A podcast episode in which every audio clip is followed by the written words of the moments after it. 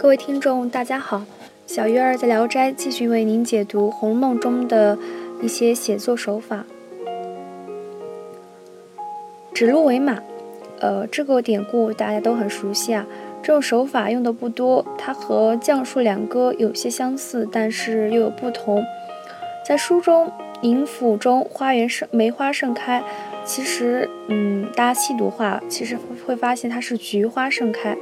因为篇幅有限，在此就不做赘述了。呃，以后有时间再详细解说一下。花开两朵，各表一枝，或者可以称之为折返写法。这种写法是把同一时间背景下发生的事情分开讲述，使得这些内容上看起来像是一先一后发生的。这种写法在文学作品中本来很常见，但是，嗯，曹公他在书中并不说明，造成了很多读者对时间的误解。书中贾瑞的故事即采用了此种引写法。明暗生日，仅隐去真实的生日日期。从乔姐身上，我们可以发现她有明暗两个生日。明写乔姐的生日是七月七日，却又暗写乔姐在乔姐在四月二十六日应当应当换记名符，而记名符是在生日才换的。所以说，乔姐的真实生日是四月二十六日。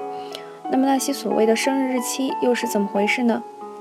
突破口是探春，探春是在三月二、三月三两天庆祝生日。生日当然只有一天，但是传统风俗，无论是生日还是其他什么节日，往往都要提前进行庆祝。探春的生日三月三，民间民间有三月三放风筝之说，而探春有一个软翅凤凰风筝，无疑是她的寓意形象。在贾宝玉神游太虚幻境中，发现探春的判词那一页画册上有探春远嫁的画面，恰有人在放放风筝，互相联络。三月三是一个与远嫁有关的日期，是一个标志性日期。由此类推，所谓的生日其实是一个直接或间接关系人物命运的日期。曹公以生日的方式来凸显它，也算是一举两得。所以说，七月七日七七巧节，正是应了刘姥姥说的“巧姐儿日后逢凶化吉，遇难成祥”。关于《红楼梦》中那些非常奇怪的谬误、年龄的矛盾、时间的矛盾等，可以说很早就被红迷说烂了。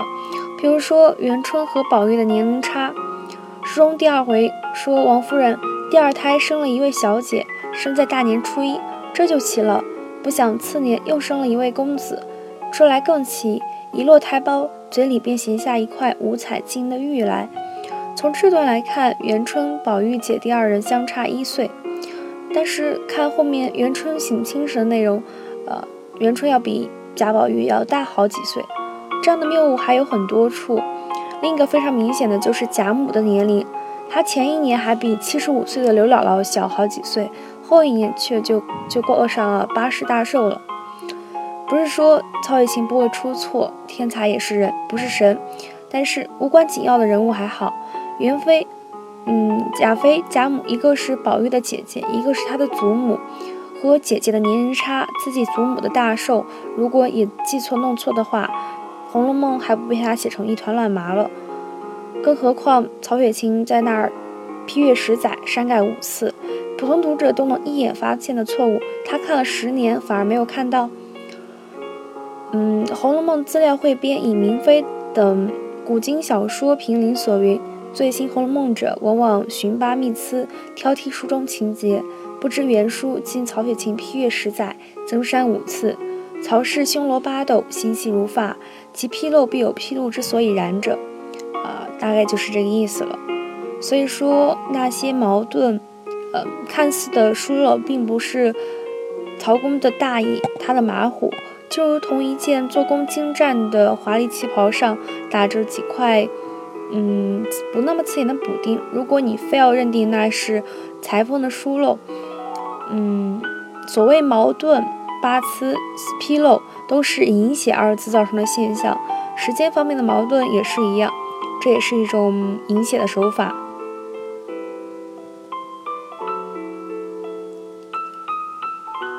生熟条匀，嗯，比如说你要刻画群像，熟脸就让他们让让，给机会，嗯，让亲人们露脸，博读者的好感。如果让新人老人们做同样的事情，嗯，要多给新人镜头。譬如说宝玉房中，曹公并没有一直，嗯，让镜头给袭人、晴雯这两个大丫鬟。呃，我们也常常能看到秋纹、麝麝月等人的做的事情。以上呢，便是一些有专业术语名称的写作手法。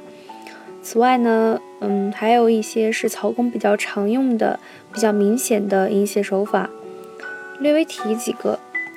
嗯，第一呢，便是隐去朝代、纪年、地方名。《红楼梦》的历史背景虽然隐去，却显而易见是清代。嗯，白居易的《长恨歌》“汉皇重色思倾城”，虽然假借汉皇，谁都知道写的是唐明皇的事，但是《红楼梦》的具体纪年推测起来要困难得多。关于地方呢，嗯，它多次模糊出现的是金陵，可知这个词的敏感。金陵是南京的别称，六朝古都，豪杰辈出之地，时有江江南清嘉立地，金陵帝王州。书中的金陵有时指南京，有时又似指北京，使得它更像一个政治名词，而非地方名称，呃，有暗示朝廷的意思。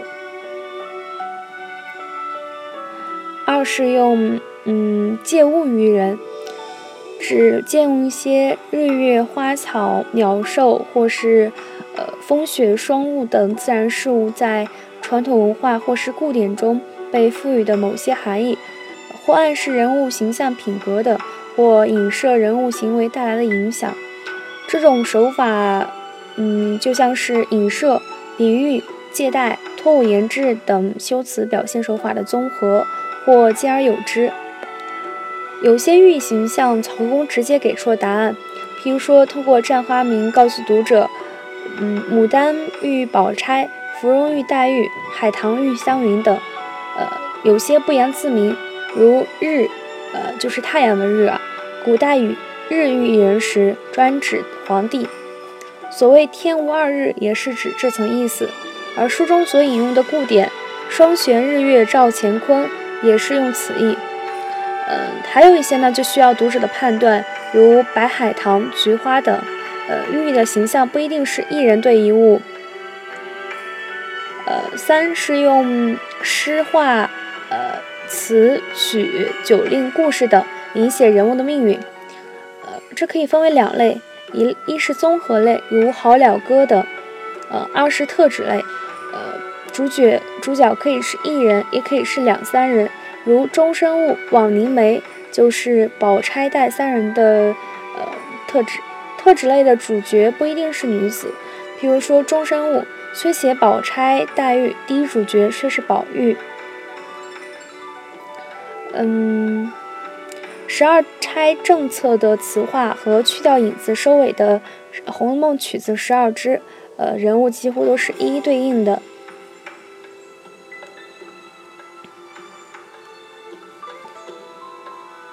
嗯，还有是谐音，谐音是中国传统的表达方式，如嗯民俗中以红枣、花生、桂圆、莲子四物寓早生贵子。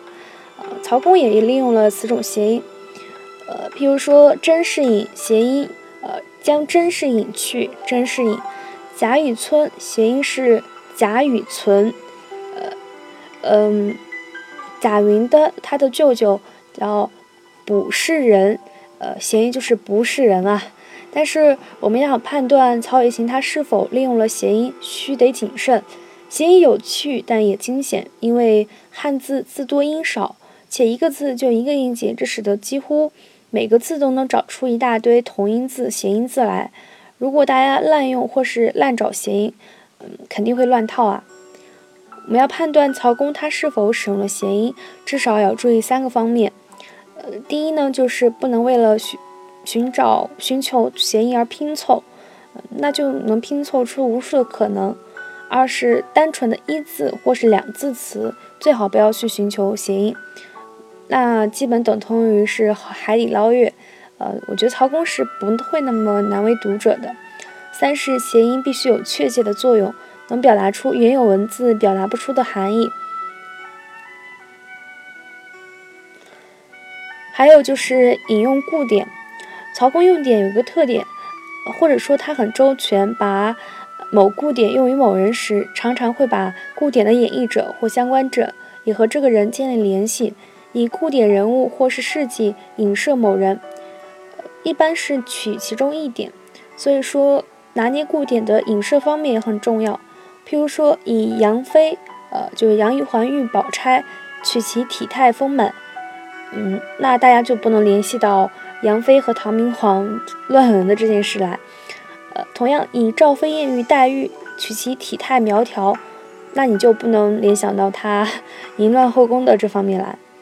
但是同样的，以杨飞玉可卿就不同了，海棠春睡联系爬灰等内容，呃，就是一个很明很明显的影射，嗯，就可以联系到秦可卿和贾珍的，嗯，不伦的关系上。《